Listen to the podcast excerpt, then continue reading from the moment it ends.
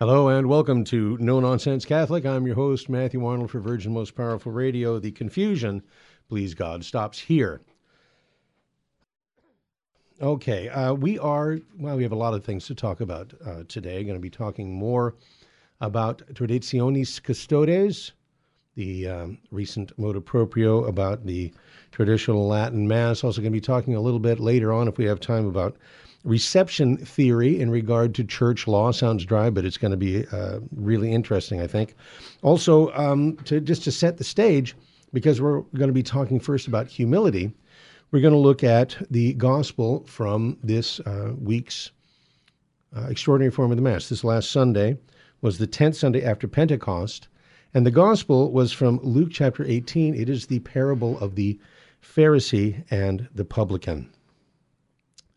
At that time, Jesus spoke also the following parable in order that he might show forth the difference between true and false prayer. Two men went up into the temple to pray, the one a Pharisee and the other a publican. The Pharisee, standing, prayed thus with himself O God, I give thee thanks that I am not as the rest of men, extortioners, unjust, adulterers, as also is this publican. I fast twice in the week. I give tithes of all that I possess. But the publican, standing afar off, would not so much as lift his eyes toward heaven, but struck his breast, saying, O God, be merciful to me, a sinner. I say to you, this man went down to his house justified rather than the other. Because every one that exalteth himself shall be humbled, and he that humbleth himself shall be exalted. Thus far the words of the Holy Gospel. So the Pharisee sinned through pride. And he sinned in three ways. First and foremost, he thought too highly of himself, which means, secondly, that he did not give due glory to God. And thirdly, he despised his fellow men. His prayer, therefore, was no prayer at all. It was nothing but a discourse in praise of himself.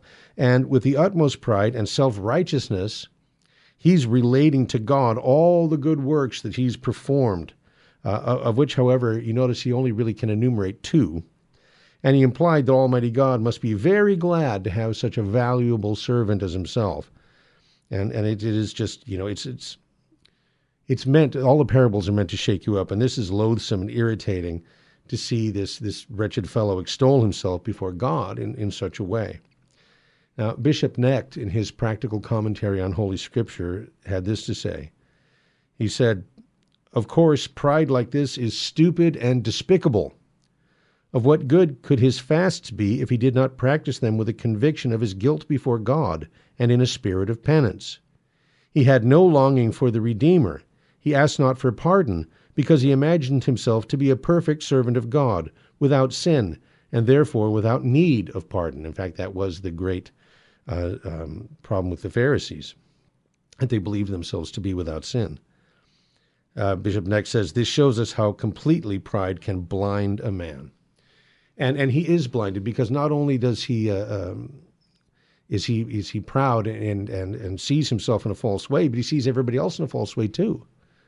Um, uh, in his pride, he he not only despises his fellow men, but he judges them rashly. Uh, he puts them all down collectively as great sinners. I, am glad that I'm not like other men, right? I'm not a robber. And, and yet at the same time, as Bishop Knecht would say, he was robbing his neighbors of their good name. So you can see that pride also makes a person uncharitable. The proud man is so full of, of, of a distorted self love that he can't find room in his heart to love his neighbor. And, and think about this the, the Pharisee did perform uh, certain good works. But the good that he did uh, lost all merit in the sight of God because it was not done for the love of God, but only for the gratification of his own pride. So, therefore, in other words, he didn't have a good intention in doing it. And we must pray. If our prayers are going to be efficacious, we must pray with a good intention. And, and here's the, uh, the subject for today uh, humility. The prayer of the Pharisee was worthless before God because he extolled himself and, and uncharitably judged his fellow men. Only humble prayers are pleasing to God. Only humble prayers obtain a hearing. So we see the necessity of humility. And, and here's the, the chief lesson to be learned from this parable, which is in, in our Lord's final words, the words with which he concluded it. He says, Everyone that exalteth himself shall be humbled, and he that humbleth himself shall be exalted. Without humility, there can be no forgiveness of sins, uh, no grace, no heaven, right? No, no, no bright future. And so humility then is an indispensable virtue. Even, uh, even as pride lies at the root of all sin, so is humility the foundation for all virtue. We can read that in St. James uh, 4, verse 6. He said, God resisteth the proud and giveth grace to the humble. Now, since the uh, publication, promulgation of Pope Francis's, uh, shall we say, his frontal assault against the, the traditional Latin Mass, which which also means it's an assault on the priests who celebrate the Mass and the, people who assist at it, the faithful. But I've seen an awful lot of back and forth on social media. I have not engaged in it, but I've, I've you know, looked at it. And I took it to confession with me this last weekend. And you know, one of the things that I hear from from my Novus Ordo friends regarding the, the rather cold reception that some Catholics, including myself, have given to this this motu proprio, is that they say, you know, um, you traditional Catholics, you know, you're you're proud. You should either shut up or get out of the church. Honestly, I, those exact words: shut up or get out. So, in other words, we we are, you know, guilty of the sin of pride and that is the root of our disobedience. Although, how precisely I am being disobedient by going to Mass at a diocesan church that's in union with the local bishop and the Pope, I don't know exactly, but there it is. Um, you know, we should have humility, they say. Just go along. You go along without a peep. Do whatever the Pope says. Well, as with all virtues, as important a virtue as humility is, all virtues are on are on a mean right? They're, they're in the center of a scale that where, where one end is uh, the sin of defect and the other end is the sin of excess with the virtue in the center. So if, if humility is in the middle, then uh, you sin by defect uh, when you give into pride. And on the other hand, uh, there the you can sin by excess. If you have an excess of humility, that becomes um, obsequiousness right? To be uh, attentive or obedient in a to a servile degree, all right? Not to a just degree, but to a servile degree. Uh, to be a, a, fawning toady or, or a, a you know a, a, parasite, a sycophant. The you know think of Wormtongue in Lord of the Rings. Oh, I only ever meant to serve you, my lord. You know, it's and and I get and and I, I equate that with the Catholic who says the Pope, I'm with the Pope, right or wrong. Well, that's nonsense.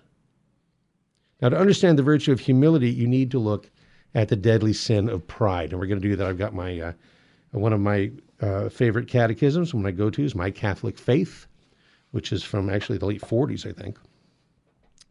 And uh, it asks the question, What is pride? and says, Pride is an inordinate love of one's own excellence, an excessive self esteem.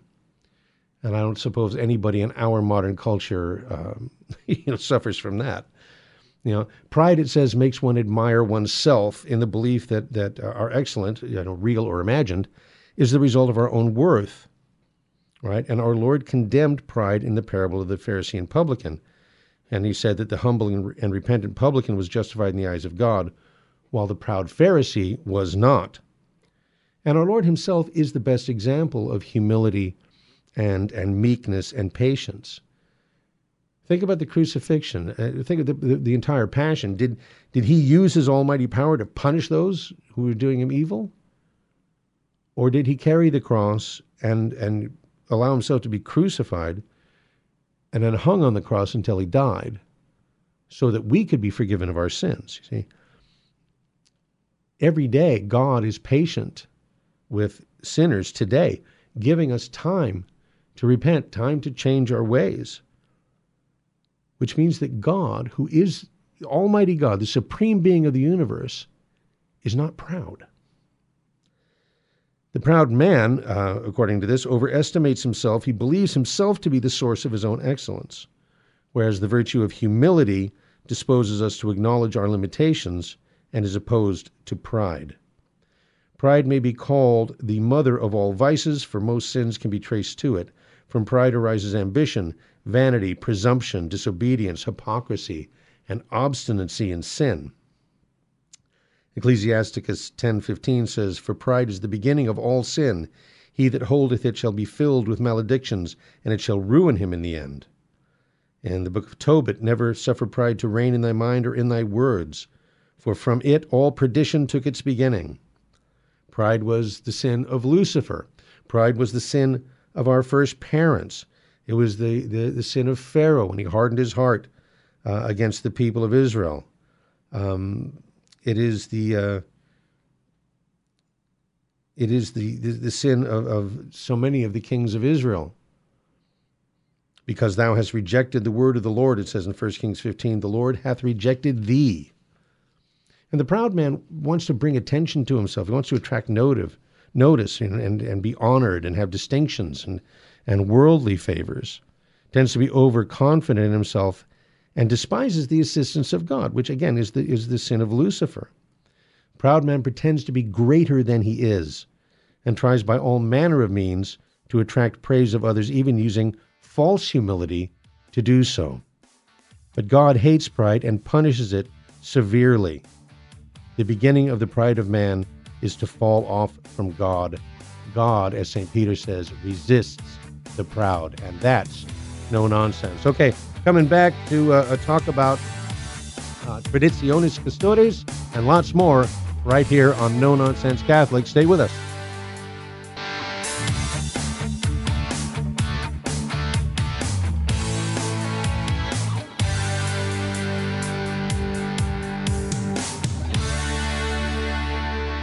Welcome back. Uh, a final word on this uh, pride and humility before we go on.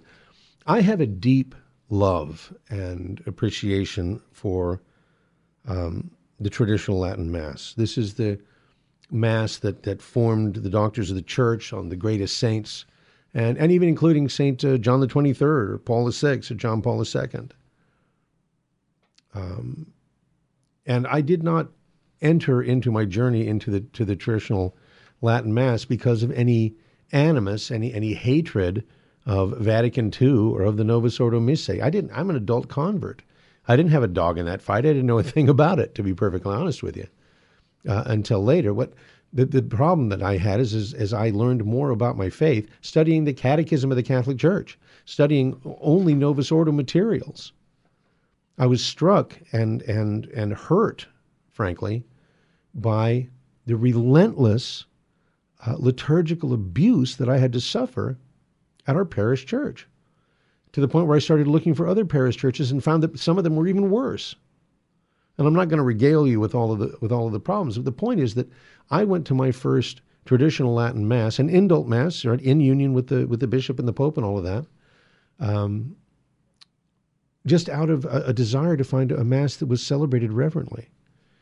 And it was only after I, you know, had attended the mass, because liturgy expresses doctrine, and because the traditional Mass expresses that doctrine so much more clearly than uh, the, the much abused Novus Ordo, I fell in love with it.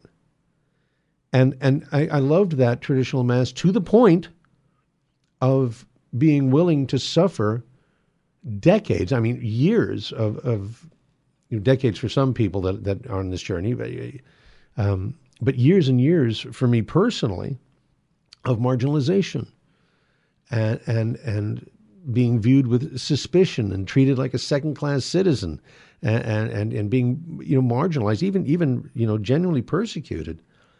Just because I want to assist at the mass that's my birthright. That that that is the spiritual patrimony of the entire western world.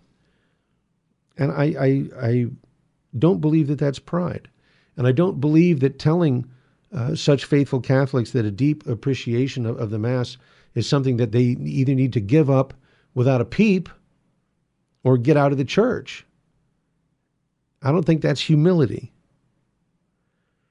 All right, now I've spoken many times on this program about the hermeneutic of continuity versus the hermeneutic of rupture. So, I'm just a, a quick review.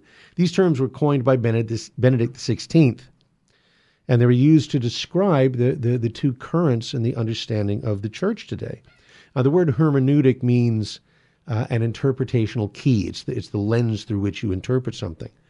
And so, well, Vatican II is unique amongst the ecumenical councils of the church in that it it wasn't really doctrinal in nature. It it, it proclaimed no dogmas. It, it uh, issued no canons and, and uh, anathemas. And so, without telling us what we must believe or not believe in regarding to its teaching, Vatican II left itself open, I would say purposely left itself open to interpretation. Now, ever since the close of the Council, uh, Catholics on both the left and the right have interpreted Vatican II um, with this hermeneutic of rupture, which is to say that they, they would say that Vatican II represents a break with tradition, even, even a, a new start from zero. Now, the progressive hails this as the greatest thing to ever happen in the church, and the traditionalist laments it as, as the worst thing to ever happen in the church. But they have this in common that they both see the, the current situation in the church in terms of a preconciliar church and a postconciliar church that are irreconcilably different. Now, Benedict XVI says, no, that's not possible. There are not two churches, one old and one new. And he insisted that there wasn't really a rupture with the past. Therefore, the council must be interpreted with the hermeneutic of continuity. He says, meaning that, that, that you have to interpret Vatican II, you have to understand those documents, you know, through the lens of the 2,000 years of tradition that preceded them. And that you do not reinterpret the 2,000 years of tradition through the lens of Vatican II. That, that would be utter nonsense.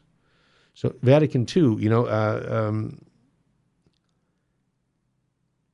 is in a historical reality. Right? It's an ecumenical council. It was called by a pope. It was tended by uh, the bishops of the world.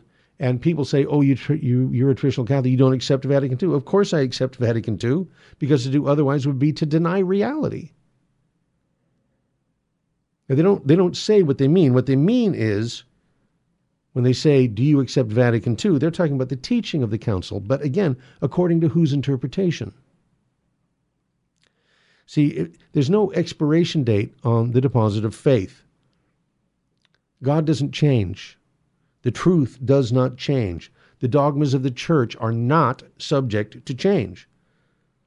And, and I've said this many times before, and I maintain it to this day that there is nothing in the actual 16 documents of Vatican II that require a faithful Catholic to believe anything that he was not already required to believe before the Council. Even the most con- uh, controversial documents, uh, uh, those on ecumenism and religious liberty, don't add anything to the deposit of faith. Now, given the uh, uniquely pastoral nature of the Council, it is arguable that some of its teachings addressed a situation in the church and the world that no longer exists. However, since 1965, since the close of Vatican II, there has been a veritable avalanche of novel teaching in the church, teaching that was justified precisely by an appeal to the council or to the, the spirit of the council, which has nothing whatsoever to do with what the council actually taught. And now we come to Traditionis uh, Custodes, Traditionis Custodes, which represents uh, Pope Francis's just official endorsement of the hermeneutic of rupture. Uh, that the church of today is in fact not the same as before the council, that it's something new and different that's irreconcilable with her own tradition. Now, that's a, that's a pretty big claim, but how else could he produce this document that says that a 50 year old rite of the Mass, composed by a committee and imposed unilateral, unilaterally by papal fiat of Paul VI, that this is the unique expression of the Church's prayer, but the Mass of the Ages is something dangerous and divisive which needs to finally be phased out once and for all. Now, I'm paraphrasing, but this is what that document uh, is, is clearly intends. I, I can recall, and I'm sorry I don't have it in front of me right now, uh, the source, will get it, that Pope Francis said, you know, you want the traditional Latin Mass, okay, but you can't have the, the 16th century's theology that goes with it. And that's really what this is all about, is accepting this, this, this new theology over and against the, the quote unquote old theology. Now, yesterday, I saw a post on Crisis Magazine's website uh, from July 29th by Anne Hendershot. It was called Traditionis Custodes as an Hermeneutic of Envy. And I caught my eye. It's based on a reflection by an Italian professor, Massimo Viglione, which suggests that it is the deadly sin of envy that is behind Francis's official attempt to destroy the traditional Latin Mass. And he used Cain and Abel as an example. Now, I must admit, I have not read Professor Viglione's reflection, nor did I read all of Anne Hendershot's article, to be frank, because I was so struck by that image, and my mind just, I mean, I was, uh, uh, it just filled with so many pictures that I decided I needed to, to, to reckon it out so that I would be able to share it with you. And that's what I'm going to try and do now. And understand, I'm not a biblical scholar. None of this is de fide, obviously. These are, this is my devotional reading of these passages of Scripture and, and my application of it to, to my own situation. Uh, as you know from Genesis, Cain and Abel, God accepted Abel's sacrifice but not Cain's. And Cain, in a fit of envy, then kills his brother. When God asks Cain, Where is thy brother? Cain replies, Am I my brother's keeper?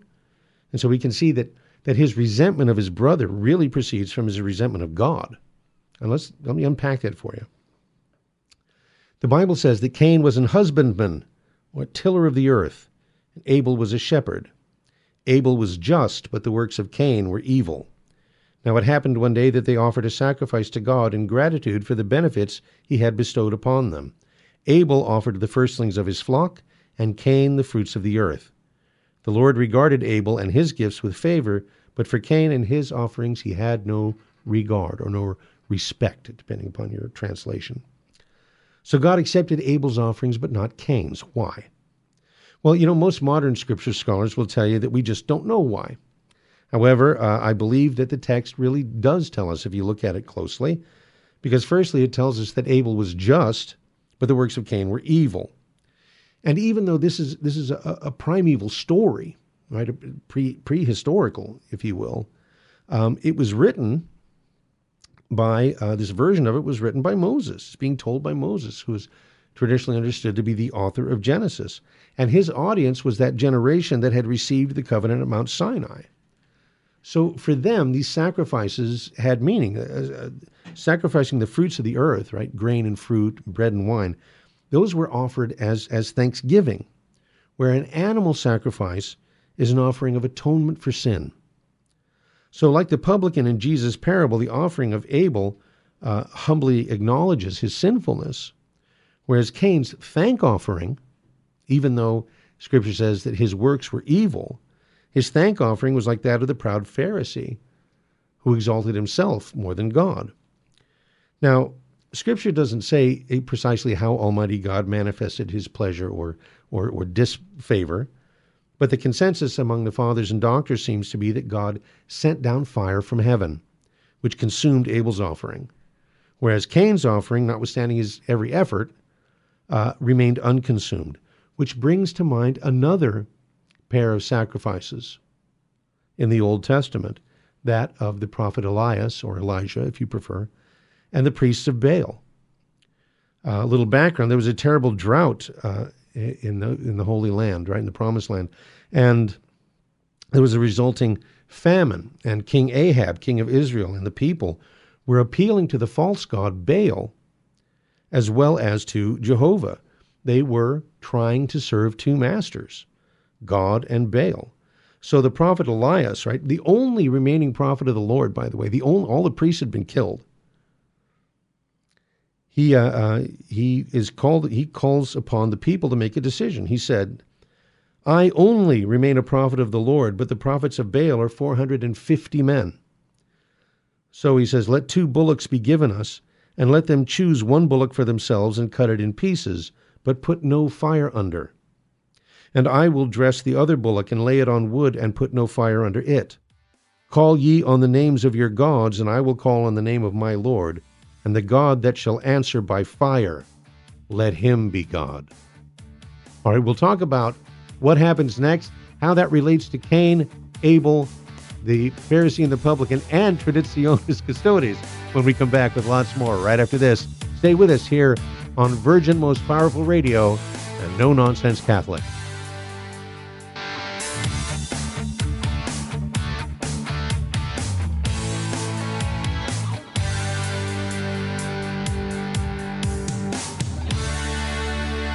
Welcome back to No Nonsense Catholic. We're talking about, um, well, Traditionis Custodes and Cain and Abel and the hermeneutic of envy, and we were actually in the midst of the uh, liturgical showdown between the sacrifice of Elias and the sacrifice of the 450 priests of Baal. And uh, the priests of Baal have chosen their ox, their bullock, built an altar, placed the uh, uh, the pieces of the ox on it, and then they start dancing around the altar and crying out to Baal. And they keep this up from morning until noon. And, and then, uh, but no fire comes to consume the sacrifice. And then Elias starts mocking them. He says, you know, cry louder. Uh, cry with a louder voice, uh, for he's a god. Perhaps he's talking with someone. Uh, or maybe he's on a journey, or, or he's asleep and he has to be awakened. And it's it's ironic or funny, I guess, but it's like modern progressives. The the ancient pagans apparently didn't have uh, much of a sense of humor, so they because they take him seriously. I mean, either that or they really believe that their god did sleep and travel and, and have these other human attributes, because Scripture says that they did begin to cry louder, uh, and then they even started to hack their bodies with knives until they were all you know covered with blood, trying to get Baal's attention and they kept it up until evening, uh, until finally they're they're exhausted from all of the uh, all the vocal prayer and the liturgical dancing and and such like you know, active participation. Uh, but all that active participation was in vain because they were offering false worship to a false god, and the absurdity of their idolatry was made obvious. Then it was the prophet's turn, and Elias erected an altar to the Lord beginning with 12 stones, which of course are, uh, represent the 12 tribes of Israel and are prophetic, uh, foreshadowing the, the 12 apostles. And then he laid the wood on upon it, and then he placed the pieces of the ox on the wood, and then he doused the whole affair with water until it filled the trench all around the altar. In other words, making it humanly impossible to set it on fire. And that being done, he said, O Lord God, show this day that thou art the God of Israel, and I thy servant, and that according to thy commandment I have uh, according to thy commandment I have done all these things.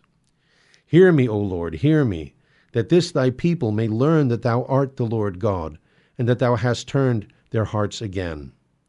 And in that instant the fire came down from heaven and consumed the holocaust and the wood and even the stones and the water. You know, all the water in the trench. And the people, seeing this miracle, fell on their faces, exclaiming, The Lord, He is God. And of course, this, this image is also reminiscent of Pentecost when the Holy Spirit came down on the apostles uh, like tongues of fire. Now, am I the kind of a traditional Catholic that Pope Francis is so concerned about? I mean, am I really comparing the Novus Ordo Missae to the worship of Baal? Am I saying the Novus Ordo is invalid? No, of course not. In fact, I dare say that the typical Catholic who assists at the extraordinary form, and that's the who assists at the traditional mass on, on Sundays and holy days, um, at a parish that has the Novus Ordo every single day and has one uh, traditional mass, you know, a, a week on Sundays, maybe on holy days, or maybe only once a month. All right that that Catholic is, is typical of, what people think of as, as traditional Catholics, quote unquote.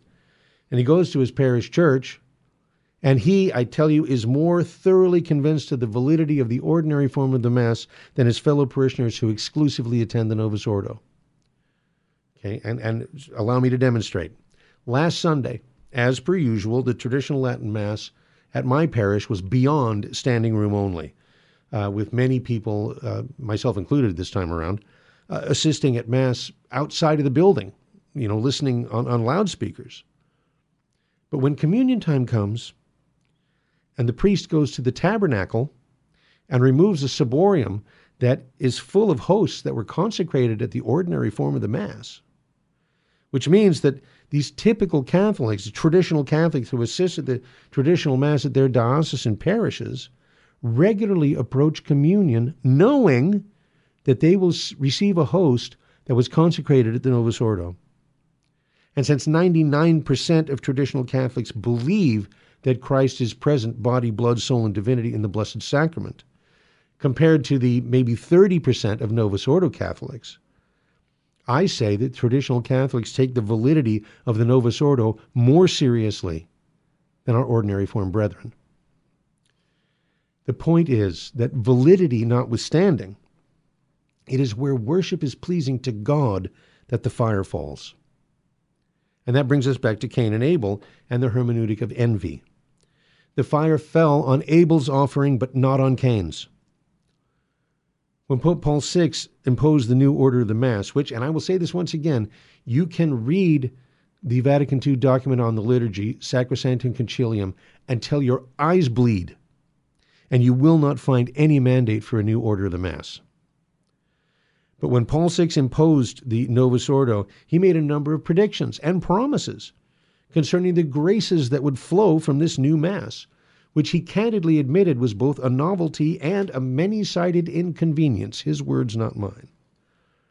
But he said that, that simplifying the rites and using the vernacular, uh, th- this was going to make Mass more comprehensible. By the way, uh, Sacrosanctum Concilium allowed greater use of the vernacular, but commanded the retention of Latin. Okay, and how did that work out? How many Catholics are even aware of that? But he, you know, Paul, Paul says, you know, that, that, that the that the words, understanding the words, are more important than the royal robes in which they are dressed. Talking about Latin, so he says this is going to be more comprehensible, and that modern man, right, this this amazing chimera, modern man who quote unquote so fond of plain speech, would like this new mass better and he would finally, finally start actively participating in the Mass, and then he would come to a greater appreciation of the liturgy and to a deeper understanding of his faith, etc., etc. We were promised a veritable new Pentecost, an unprecedented outpouring of divine grace. But what did we get instead? The vast majority of Catholics stopped going to Mass altogether. Vocations to the priesthood and the religious life are in free fall. Just between 1965 and the turn of the century, uh, 2002, there was a 50% decline in baptisms and Catholic weddings. Parish uh, schools and, and parish churches closing all over the country and all over the world.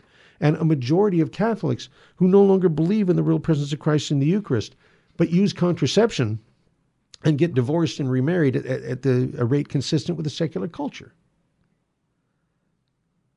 Now, compare that to Catholics who are rediscovering the traditional Latin Mass, who at the same time, because liturgy expresses doctrine, they're rediscovering the faith of their fathers.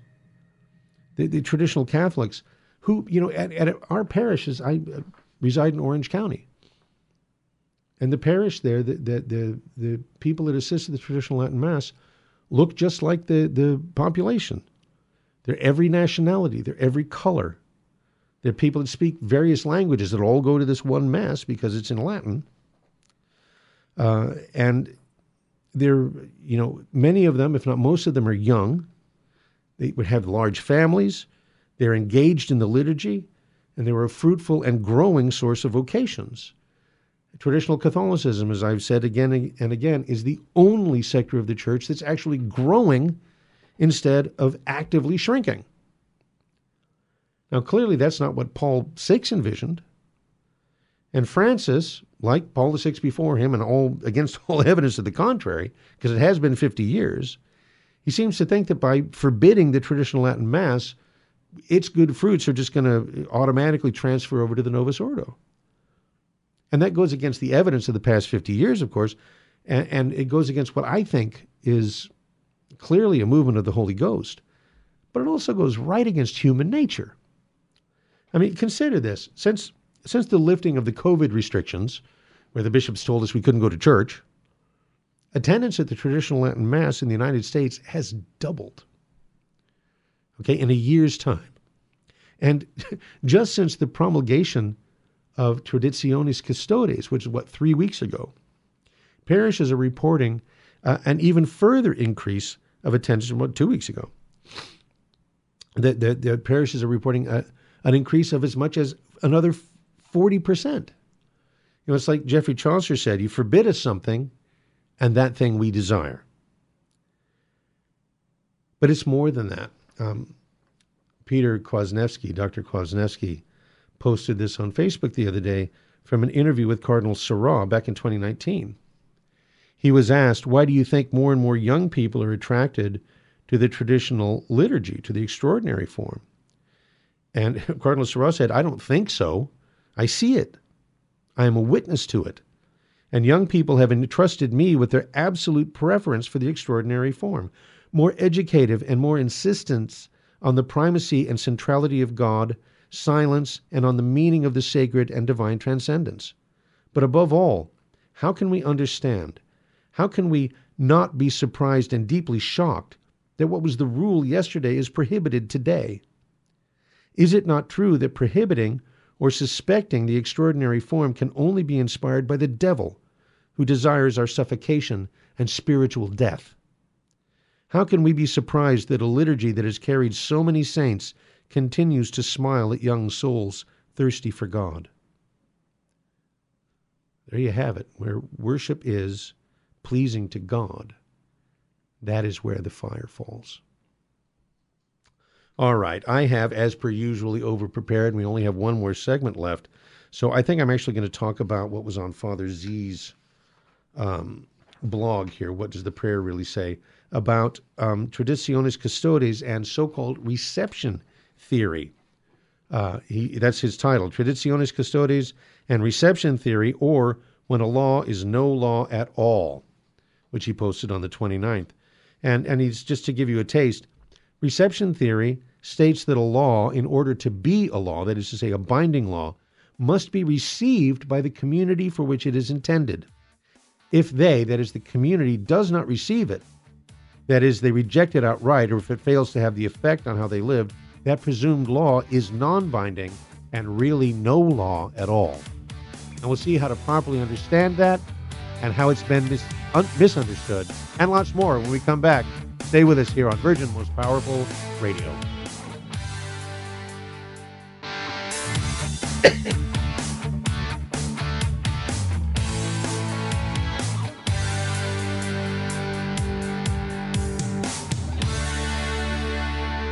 Welcome back. Final round, No Nonsense Catholic, talking about reception theory. Uh, according to the blog of Father John Zuhlsdorf, Father Z, he says, uh, Traditionis Custodes and reception theory, or when a law is no law at all.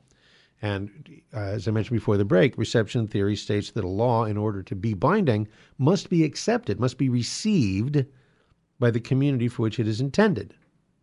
And if that community does not receive it, it's really no law at all. Now, this does not apply to the moral law.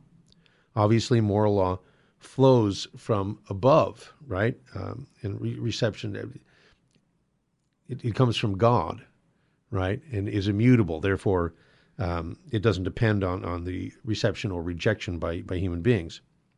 Uh, an example in the 1960s, late 60s, and early 70s, dissidents from Humanae Vitae uh, infamously tried to apply reception theory to the church's teaching on contraception. Obviously, didn't work out.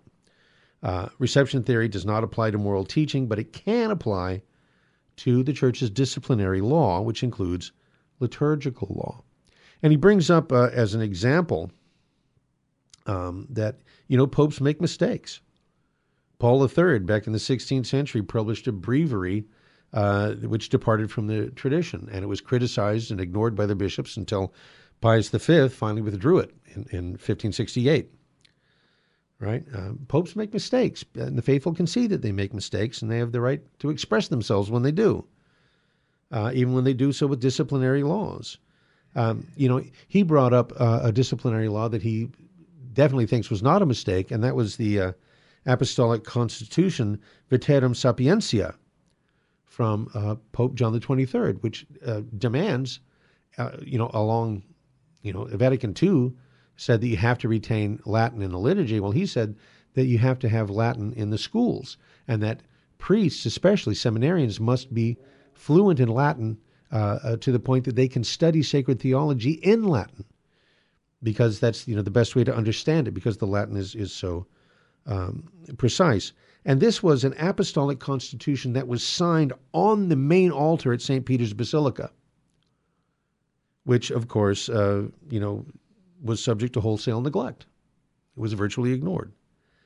Now, here's the point that he makes, and this is the, the hard hitting thing, is that he says um, the modern Roman Rite, the Novus Ordo, was clearly not received with universal acceptance. Yes, it was pretty much brutally imposed universally in one form of experimentation after another through the 70s and 80s. However, it was not universally received. And he, he obviously he immediately counters the argument, Father, Father, that's not true. You know, if it was true, you could prove it, but you can't. Besides, deep down, everybody really wants the Novus Ordo without all that Latin, or or they would if they truly had the spirit of Vatican II, which has you know engendered so many fruits. You you just hate Vatican II, right? He's he's uh, uh, foreseeing this this reaction. But what he said is that almost five years after the Novus Ordo uh, was imposed by Paul VI, the Sacred Congregation for Divine Worship issued a notification called Conferenci- Conferentiarum Episcopalium, which insisted that bishops should, I quote, should endeavor to secure the acceptance of the order of the Mass of the New Roman Missal by priests and laity. Endeavor to secure acceptance? After five years, obviously the Novus Ordo was not universally received. And then he points out all these other. In 1980, you've got a document Inaestimabile, in Estimabile Donum which outlined the abuses that had cropped up over the, the decade between 1970 and 1980. And here's the point he says, where there is abuse, there is not reception. And he says, ironically, by those who say that they do accept it and only it, but then twist it into something that it's not. You know, I, have often pointed out, I think even earlier in this program, I would never have sought out the traditional Latin Mass if they had simply done the Novus Ordo by the book.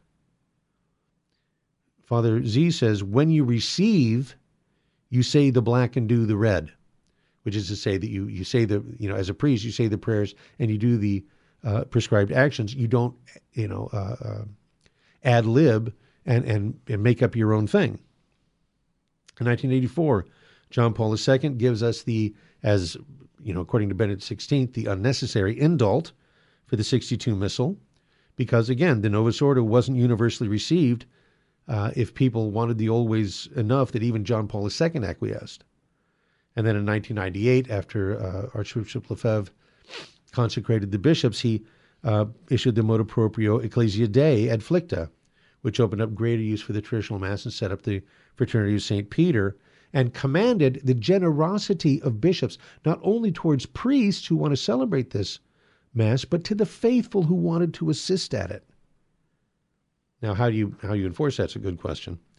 Now, in April of 2001, Congregation for Divine Worship issued the uh, Redemptionis Sacramentum, which you know which an admonition to curb liturgical abuse, found, uh, and that was followed in May by an instruction called Liturgiam Authenticam, which named the abuses and how to correct them. Now, as you know, with various documents before, it you know it was this was not received. You know, uh, um, it, it was dealing with manifest, and it was dealing, he says, rented lips, I'm sorry, with manifestations of non reception of the Novus Ordo in the first place, which is to say, abuses. He says, remember, liturgical abuses are manifestations of non reception. And then, of course, in 2007, we have Benedict XVI and Summorum Pontificum.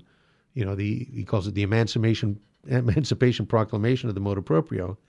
And then in 2001, uh, just a couple weeks ago, Francis has issued his landmark decision uh, about the growing desire for the traditional Roman rite in his uh, Traditionis Custodes, which he calls his Plessy versus Ferguson.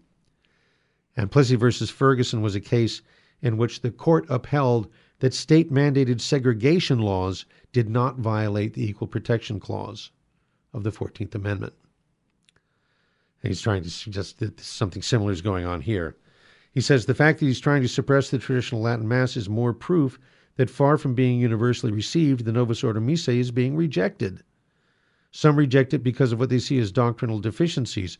But, he says, the majority of those who want tradition reject it not out of disdain, but simply because they prefer the older form.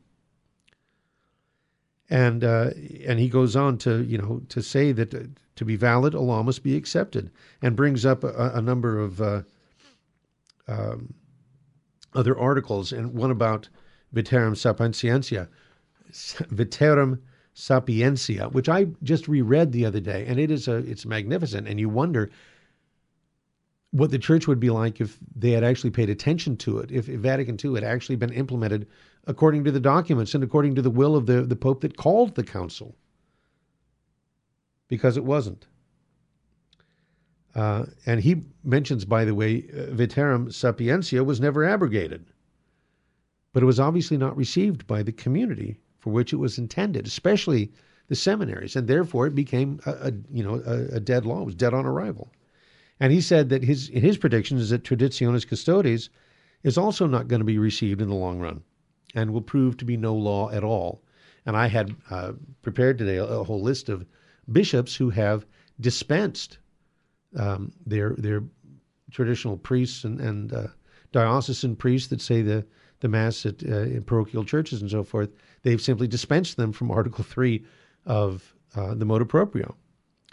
Now, and there are some bishops that, that hate tradition and that will turn on those people. That's inevitable, really. Um, it's you know this document wouldn't exist if that wasn't the case. But uh, Father Z says it is his sense that there are so many young priests and young people who now know and love the traditional mass that they will simply find a way to keep it going. You know, and it might be simple as as father having a private mass and leaving the doors open, but not putting on the schedule, that sort of thing. You know, um, and it might be said the bishop will strike down that young priest. He says, but if he does, then more will spring up. He said, I don't think it can be stopped, and that uh, reminds me of the conversation I had with the Bishop of Lake Charles a few years ago. He wasn't a particular booster of the traditional Latin Mass, but but he generously applied it in his diocese because he said it's clear that the people want it. He says, It's clear to me that it is a movement of the Holy Spirit. And who am I to stand in the way of that? Um, but he says um, he thinks there's going to be a lot of tears and anguish because of bishops that are, you know, hostile to the traditional mass. He says, but in the end, they're only bishops, and and I agree. You know, uh, pardon me. If Traditionis was universally received and implemented, which I don't see happening, you know, well, the worst is that we essentially go back to the situation before Summorum Pontificum, with some bishops allowing and some bishops forbidding. And, and so Father Z offers this advice, which I think is good advice. He says, Friends, when your bishops do something good and generous regarding the traditional Roman rite, thank them. But when they do something stingy, work on them. How so? He says, with spiritual bouquets, fasting, sincere requests. He said, Be the woman at the door of the judge before you turn to more drastic measures.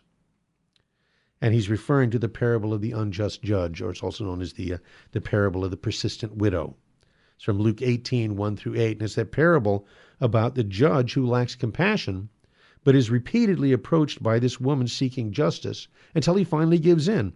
And not because he had suddenly become compassionate, mind you, but because of the woman's persistence.